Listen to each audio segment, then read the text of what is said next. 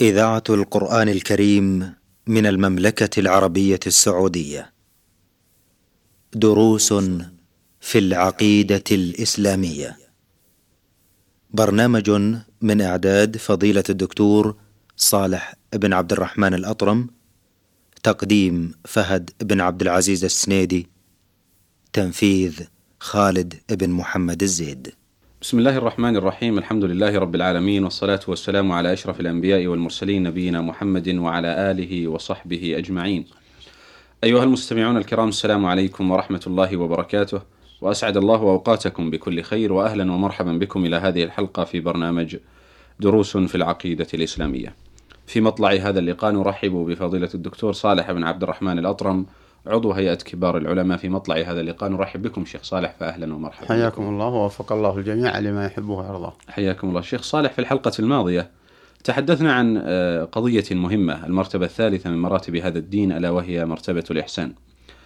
تحدثنا عن معنى الإحسان الأدلة عليه ثم أشرنا في نهاية الحلقة الماضية إلى أثر الإحسان, الإحسان في ترك العمل في التروك.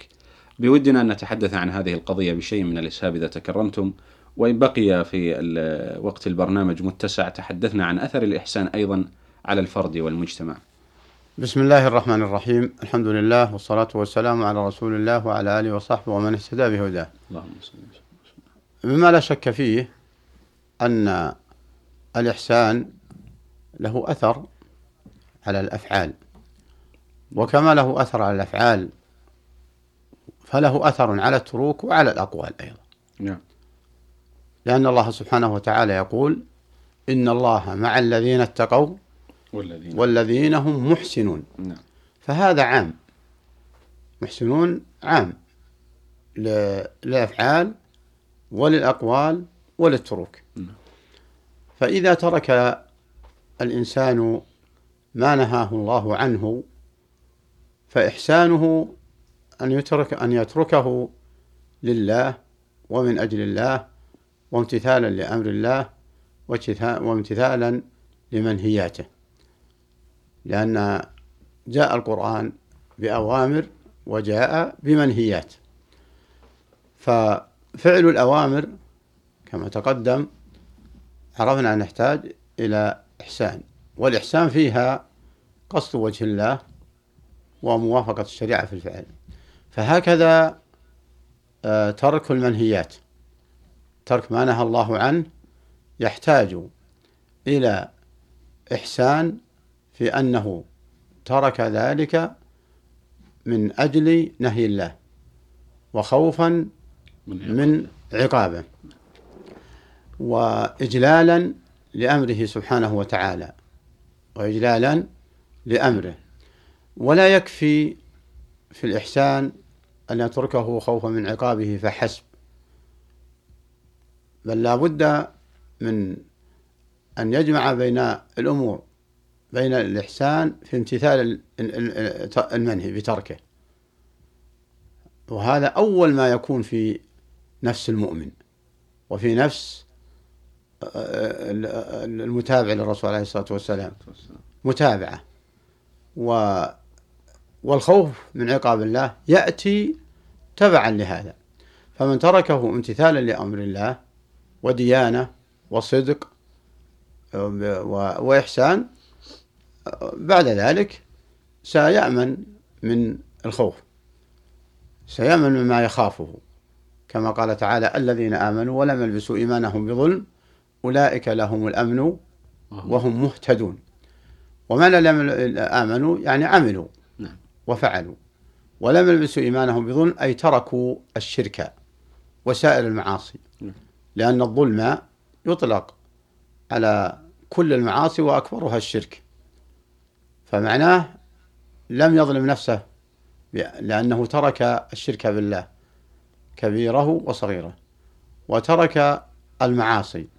والإحسان في ترك المنهيات أن يكون تركها امتثالا لأمر الله وابتغاء ما عنده من الأجر والثواب في الآخرة على هذا الامتثال. هذا هو معنى الإحسان. فإن ترك ذلك خوفا من العقوبة في الدنيا فقط. أو ترك ذلك أي المنهيات آه، للسمعة. بحيث يكسب السمعة أنه غير عاصي وأنه مطيع ولم يبتغي بذلك وجه الله. نعم. فهذا لا يعد عنده إحسان الإحسان يعني ما أحسن. عفوا يا شيخ نعم. المثال يوضح للمستمع الكريم أكثر إذا تكرمتم. نضرب مثل نعم. لقضية الترك. لقضية الترك. ترك الزنا مثلا. نعم. وهو من الكبائر. نعم. فترك الزنا خوفا من أن يعيب في الدنيا ويعير في الدنيا. أو خوفا من السلطة. نعم. فهذا تخلص الناس من شره. أو خوفا من المرض. أو خوفا من المرض نعم. المنتشر بسبب الزنا. نعم. فهذا قد يتخلص من شر في هذه الدنيا. لكن ما تحصل على الإحسان في العمل الذي هو تركه امتثالا لله حيث نهاه عنه. نعم.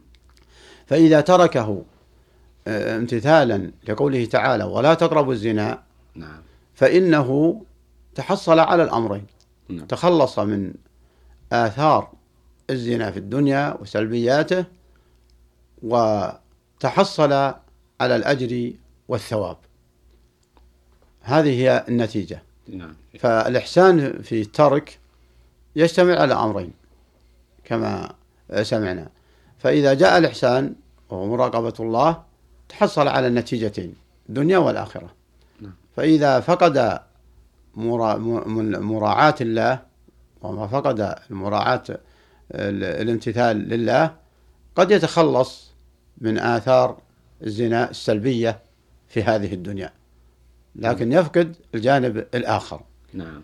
وهكذا آه، سائر المعاصي وأكبرها الشرك. فنهى الله سبحانه وتعالى عن الشرك. وأمر بتوحيده واعبدوا الله ولا تشركوا به شيئا. فإذا ترك الشرك وهو في مجتمع مسلم خوفا من أن يعد في في جانب الكفار وجانب المشركين ويبقى أن يكون في الظاهر مع المسلمين هذا هذا نفاق. نعم. ويسمى نفاق اعتقادي. لأنه يعتقد جواز الشرك لكن يخشى من العقوبة الدنيوية. أو أنه يبغض الله ويبغض الرسول أو يسب القرآن أو يسب الرسول لكنه ما يظهر ذلك. نعم. فهذا ما أحسن العمل الذي أظهره من وهو ترك الشرك. فقد يتحصل على أثر في الدنيا وهو أنه صحيح بقي في صفوف المسلمين وفي المجتمع المسلم. وفي المجتمع المسلم وإنما فقد أثر الإحسان في الآخرة. ولربما أيضا يفقده في الدنيا. ربما يفقده في الدنيا لكن غالبا أنه أن المنافق النفاق الاعتقادي يعامل في الدنيا معاملة المسلمين حسب الظاهر. فيكون فقد الإحسان.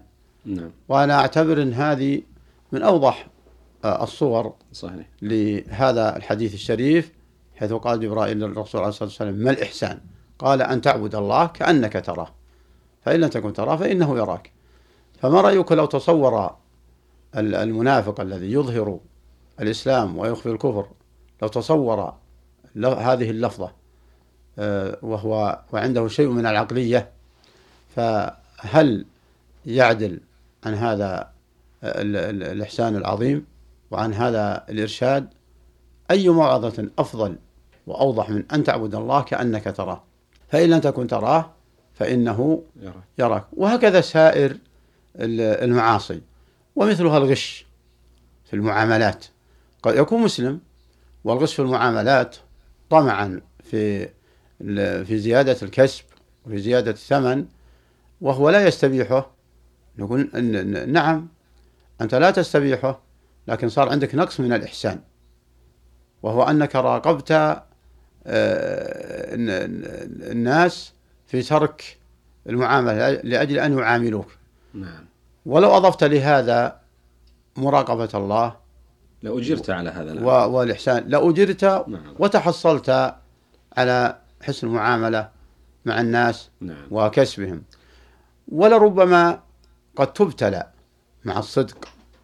قد تبتلى مع الصدق فيؤثر عليك الشيطان بأن الصدق لا كسب معه وأنك لا يعاملونك الناس لكن سينفعك في الآخرة ولربما إذا صبرت نفعك حتى في الدنيا نعم. فالأمور آه، قد تأتي ابتلاء وامتحان فيبتلى المسلم ليمحص وليختبر ليظهر الإسلام الحقيقي وببعض النقص الذي يحصل عليه فعلى المسلم الصحيح أن يجعل هذا الحديث بين عينيه فيحسن أعمال معاملته مع الله ومع. خلقه هذا و-. هذا بالنسبة للترك يا شيخ أيضا. نعم لكن لو أشرت معك مع المستمعين الكرام إلى قضية أخرى. نعم. بالنسبة للعمل الترك واضح من خلال الأمثلة التي ضربتموها. نعم. في آه، الإتيان بعمل الطاعة قد يفعل الإنسان أحيانا بعض أعمال الطاعة رغبة في آه، تحصيل أمر دنيوي. على سبيل المثال نعم. قد يقوم الإنسان بالصدقة رغبة في أن هذه الصدقة آه، تزيد من ماله كما أخبر بذلك النبي عليه الصلاة نعم. والسلام. أو تطفئ غضب الرب أو تدفع ميتة السوء أو تنسأ له في الأثر. فينظر ويجعل إتيانه لهذا العمل بهذا المنظور. إذا جاء به في هذا المنظور لهذه الفوائد التي تحصل عليها في الدنيا ففقد شيء من الإحسان. فقد شيء من الإحسان. نعم. لأن ال- الذي قال لا إله إلا الله قتله الصحابي نعم. فقال فعاتبه الرسول عليه الصلاة والسلام على قتله فقال لم يقلها صادقا وإنما اتقاء من السيف. فقال عليه الصلاة والسلام أشققت عن قلبه. نعم. فعمل الإحسان بينه وبين ربه. فقد يعمل الإنسان المعاملات الظاهرة التي يعيش بها مع المسلمين وفي المجتمع المسلمين لكن فقد الإحسان. وهذا ما نحن في صدده. نعم. حتى لا إله إلا الله محمد رسول الله إذا نطق بها حتى لا يخرج من المجتمع المسلم وهو فاقد آه، العمل بمقتضاها نعم. فقد الإحسان. الله. وهكذا أيضا جميع المأمورات كالبر الوالدين. نعم. فلو بر والديه مجاملة لهم أو مخافة أن يوصف أنه عاق نعم. وهو ما برهم امتثالا لأمر الله وامتثالا لقوله وقضى ربك ألا تعبدوا إلا إياه وبالوالدين إحسانا فإنه لم يكن محسنا في عمله وإن كان ال- المطالبة في الدنيا قد آه، تسقط عنه. بل وحتى النفقة على نفسه. مأمور أن ينفق على نفسه وعلى عياله. فإن. أح... استحضر امتثال أمر الله والاستعانة بهذه النفقة على طاعة الله أصبح آه، محسنا في عمله. نعم. في هذه في هذا العمل. نعم. وإن هو فقد هذا هذه النية وهذا التوجه آه، فقد الأجر والثواب ولربما ولربما ينعكس عليه عمله. الله أكبر. فحقيقة الإحسان نعم. يشمل التروك نعم، والأفعال العمل. والأقوال. شكر الله لكم فضيلة الشيخ على هذا البيان وأتمنى إن شاء الله أن يتجدد اللقاء وأنتم على خير. مستمعينا الكرام كان لقاؤنا في هذه الحلقة مع فضيلة الدكتور صالح بن عبد الرحمن الأطرم. شكرا له شكرا لكم. تقبلوا في الختام. تحية زميلي ناصر الجريسي من الهندسة الإذاعية. حتى نلقاكم نستودعكم الله. والسلام عليكم ورحمة الله تعالى وبركاته. وعليكم السلام ورحمة الله. دروس في العقيدة الإسلامية. برنامج من إعداد فضيلة الدكتور صالح بن عبد الرحمن الأطرم. تقديم فهد بن عبد العزيز السنيدي تنفيذ خالد بن محمد الزيد.